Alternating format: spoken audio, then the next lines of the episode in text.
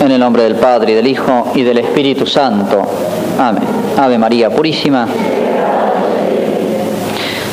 Vamos a dejar de lado el comentario del Evangelio, que presenta a primera vista bastantes dificultades, porque parece que el Evangelio enseñara algo inmoral. Pero no es el caso ahora comentarlo, sino siguiendo los temas propuestos en la novena. El tema de hoy es dedicado al sentido que tiene, sentido cristiano que tiene el domingo, que bien se lo llama el Día del Señor. Hay muchos a quienes, en fin, la incesante prédica en general protestante, de las distintas, como ellos llaman, denominaciones protestantes, nosotros llamaríamos las distintas sectas protestantes, muchas veces ponen entre las tantas dudas que siembran respecto a lo que practica y sostiene la Iglesia Católica, ¿por qué ustedes festejan el domingo? Si en los mandamientos dice que hay que celebrar el sábado, y es cierto, en los mandamientos dicen que hay que santificar el sábado, no el domingo. Y es una de las cosas, dicen ellos, en los cuales la Iglesia Católica ha distorsionado la enseñanza de la Escritura. En realidad la respuesta es bastante fácil y está a la mano. Claro, es verdad, el Nuevo Testamento no dice, no hace una redacción nueva de los mandamientos y dice ahora hay que celebrar el domingo y no hay que celebrar el sábado. Y no es una cuestión de nombre nomás. Lo que es importante ante todo es esto. Se deja el sábado y se pasa a festejar el día siguiente. Un día distinto, como para decir, el Nuevo Testamento, que comienza, se puede decir, eh, con la encarnación de Cristo, pero a su plenitud comienza con la resurrección y Pentecostés, el Nuevo Testamento es algo nuevo, distinto del Antiguo Testamento. Por eso cambia de día. Y la razón por la cual los cristianos espontáneamente empezaron, empezamos a festejar el domingo fue sencillamente porque Cristo el sábado permaneció en la tumba y resucitó el domingo. El domingo resucitó Cristo, no se sabe la hora, pero con la salida del sol. De manera que ese sol que salía de ese domingo iba a ser como un signo externo de esa nueva luz, ese nuevo sol que es Cristo, que iba a inaugurar un nuevo día, que no se iba a terminar más. Es el día que empieza con la resurrección de Cristo y llega hasta la segunda venida de Cristo. Es un día que no tiene ocaso, en otras palabras, es como el último día. Y estamos viviendo ese último día que empezó con la resurrección de Cristo y todavía sigue, porque Cristo resucitó. Y después Cristo no solo resucitó el domingo, sino que a los ocho días, dice la Escritura, a los ocho días, cada aparición de Cristo iba siendo a los ocho días. Esos eran los saltos. De manera que los apóstoles les interrumpía la jornada la aparición de Cristo. Ya estuviesen reunidos, ya estuviesen trabajando en el lago, etc. Estaban caminando en aquella otra oportunidad hacia Emaús y Cristo los sorprende. Siempre a los ocho días son las apariciones de Cristo. Y en el momento que Cristo se aparece, los apóstoles dejan todo y rodean a Cristo y hablan con Cristo, se lo dedican a Él como hacía María cuando Cristo llegaba de visita a la casa. Dejaba todas las cosas de la casa y se ponía a atenderlo y se ponía a escucharlo. Cada ocho días. Por eso cuando San Juan va a escribir el Apocalipsis, y ahí aparece la palabra por primera vez, en el primer capítulo del Apocalipsis de San Juan, dice simplemente, en el día del Señor me fueron dichas estas cosas. Ya cuando San Juan escribe el Apocalipsis, que es antes del año 100, ya entre los cristianos era común llamarlo Día del Señor, Día del Quirios. Quirios, eh, cuando se cantan ahí en el coro, el hermoso coro que tienen aquí en esta iglesia, que cuando cantan al principio, Kyrie eleison, Señor, ten piedad de nosotros. Quirios es Señor. Esa palabra Quirios, griega, se usaba solamente para el emperador. El único Quirios acá es el emperador, decían. Y los cristianos decían, no, el Quirios verdadero es Jesucristo. El emperador está muy, muy por debajo de este Quirios, de este Señor. Y el domingo llamaba Día del Señor. Y no solamente llamarlo Día del Señor era un desafío al otro Señor terreno, que era el emperador, sino que era un desafío también a los dioses. Cada día estaba consagrado alguno de los dioses. Y el domingo era el día dedicado al sol invictus. Era el día del sol para los romanos. Día del sol. Para los cristianos ahora es el día del Señor. ¿Por qué? Porque Cristo resucitó en domingo y se nos apareció los domingos. Y de ahí, cuando Cristo subió al cielo, es costumbre entre los cristianos seguirse reuniendo ese día posterior al sábado. Y Cristo ya ahora no se aparece como se le apareció a Tomás, o, a los discípulos de Maús, o a los apóstoles reunidos en el cenáculo, sino se aparece de otra manera, en la Eucaristía, la misa. De ahí entonces el origen. Y fíjense, tanto eh, eh, marcó esto eh, al, cristianismo primitivo, que cuando se cristianiza el imperio romano, poco a poco, todas aquellas, la palabra Día del Señor pasa a denominar, y es la única palabra que cambió en la denominación de los días de la semana. La palabra domingo significa eso, dominus significa Señor. Dominus. De ahí viene domingo, día del Señor. Dies Domini, día del Señor. El resto de los días de la semana mantienen nombres paganos. Martes es el dios de la guerra, Mercurio es el día miércoles, Júpiter jueves, y así todos los días de la semana, sábado es un nombre judío, Sabbat, pero un día cambió de nombre, como diciendo, aquí reina Cristo. Los demás no interesa tanto, aquí reina Cristo. Todas las lenguas derivadas del latín han cambiado sus nombres, por lo tanto, han tomado el nombre cristiano en italiano, en francés o en castellano. Las naciones que más se cristianizaron cambiaron entonces el nombre, derivado del latín, ese latín cambiado para el día del sol. Ahora es el día del Señor. En cambio, otras lenguas, la inglesa y la alemana, para designar el domingo, siguen llamándolo con el nombre pagano. Día del Sol, en inglés o en alemán, significa eso. Y en las lenguas eslavas, la palabra domingo significa resurrección, vos crescenie, resurrección significa. Así que cuando Gorbachev dice que el domingo va a ser tal cosa, está hablando de la resurrección de Cristo, le guste o no le guste. ¿eh? Las lenguas eslavas han cambiado también su nombre. Fíjense cómo influyó entonces que eh, este día tiene un sentido distinto. Y este día que nosotros sabemos que hay que ir a misa, a veces domingo es sinónimo de duermo un poco más, no trabajo y tengo la obligación pesada de ir a misa. Más o menos eso, a veces es el concepto que hay entre cristianos. Pero vamos a ver que es un día realmente hermosísimo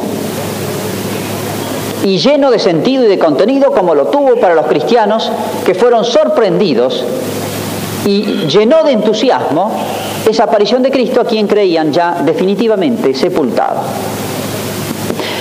Ante todo, el domingo es el séptimo día de la semana para nosotros. Seis días y un séptimo. Esos seis tienen una unidad, son los seis días de trabajo.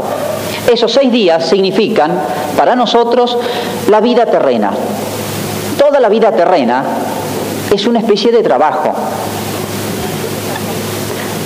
Aquí hay que trabajar siempre no, solamente con las manos, el trabajo con el cual se gana el pan, sino el trabajo del esfuerzo de vivir correctamente, de practicar las virtudes, de evitar el pecado, de, luchar por, que el alma crezca y se purifique y se acerque a Dios, y rezar cuesta y obrar bien cuesta, todo lo bueno cuesta, siempre cuesta arriba, es ascensión. Y no hay que extrañarse de eso. Entonces es trabajo, la vida del hombre sobre la tierra es trabajo, es ejercicio costoso. Por eso están significados en esos seis días. El séptimo día es el día de descanso. Así fue en la creación. Dios descansó el séptimo día. Ese séptimo día de descanso, ¿qué puede significar? ¿Cuándo comienza el descanso para nosotros? La vida eterna. Los seis días significan la vida terrena. El séptimo día significa la vida eterna. Entonces, el domingo significa para nosotros la vida eterna. Es como si la estuviésemos ya eh, preparando con este día tan significativo para nosotros. Es como un preanuncio, es como una semilla, es como un anticipo. Debemos desear tanto la vida eterna que ya nos entusiasme y ya como si nos adelantáramos a tomar posesión en la celebración del domingo. Ese es el sentido cristiano. Anticipo, figura, imagen de la vida eterna. Por eso en las tumbas cristianas, es costumbre tan antigua, dice, descansa en paz, rip, requiesca timpache. El descanso no significa que el cuerpo ahora no tiene nada que hacer, significa que el alma deseamos, deseamos que está en el cielo, que esté en el cielo, y entonces allí descansa. Ellos descansan, dice el libro de los macabeos, de sus trabajos, y sus obras los acompañan. Descansan de sus trabajos. O sea, la vida eterna es el verdadero descanso. Aquí los trabajos. El domingo, según esto, entonces tiene un doble sentido. Por un lado, es el día de descanso, es el día de reposo. El hombre no está hecho para trabajar, el hombre está hecho para descansar. Entiéndanmelo. El padre dice que no hay que trabajar. Eh, el cristianismo enseña que no hay que trabajar. No, pero significa esto, que lo más importante que puede hacer el hombre no es el trabajo. El trabajo es una cosa provisoria. Incluso lo fatigante del trabajo viene del pecado original. Antes, o si no hubiera habido pecado original, hubiera existido trabajo. Pero el trabajo hubiera sido una, un descanso, una fiesta, fácil. Y la tierra nos hubiera dado los frutos casi sin esfuerzo. Después sí, ganarás el pan con el sudor de tu frente. La tierra te producirá espinas y abrojos. Todo ese esfuerzo por el trabajo diario viene como una pena del pecado original. El domingo debe ser día de descanso, como, como significando ya pasamos eso. Y el hombre está hecho para algo que no es el trabajo. El cielo, en el cielo no se trabaja. El cielo es un descanso perpetuo. El cielo es como unas vacaciones eh, eh, eternas, ¿eh? vida eterna, vacaciones eternas, perpetuo descanso. Hay reposo en todo sentido.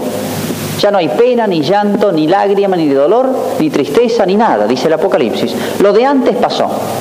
Entonces, para significar ese aspecto del cielo, que es un descanso, que es una fiesta continua, que es un reposo verdadero, que allí no hay fatiga, ni pena, ni llanto, ni, ni hay sudor de la frente, ni la tierra nos produce espinas y abrojos, sino todo lo contrario, todo lo contrario. Para significar eso, el domingo se descansa. Además, el cuerpo lo necesita, eso se lo puede entender cualquiera, el cuerpo lo necesita. Pero no es como se piensa hoy en términos de empresa, en términos de producción, que sin quererlo nosotros estamos metidos en esa mentalidad de que el hombre descansa para trabajar más. No, el hombre trabaja para descansar. No es que descanse para después tener más fuerzas y poder trabajar más. Eso sería orientar y ordenar el descanso al trabajo. Y es al revés, se ordena el trabajo al descanso.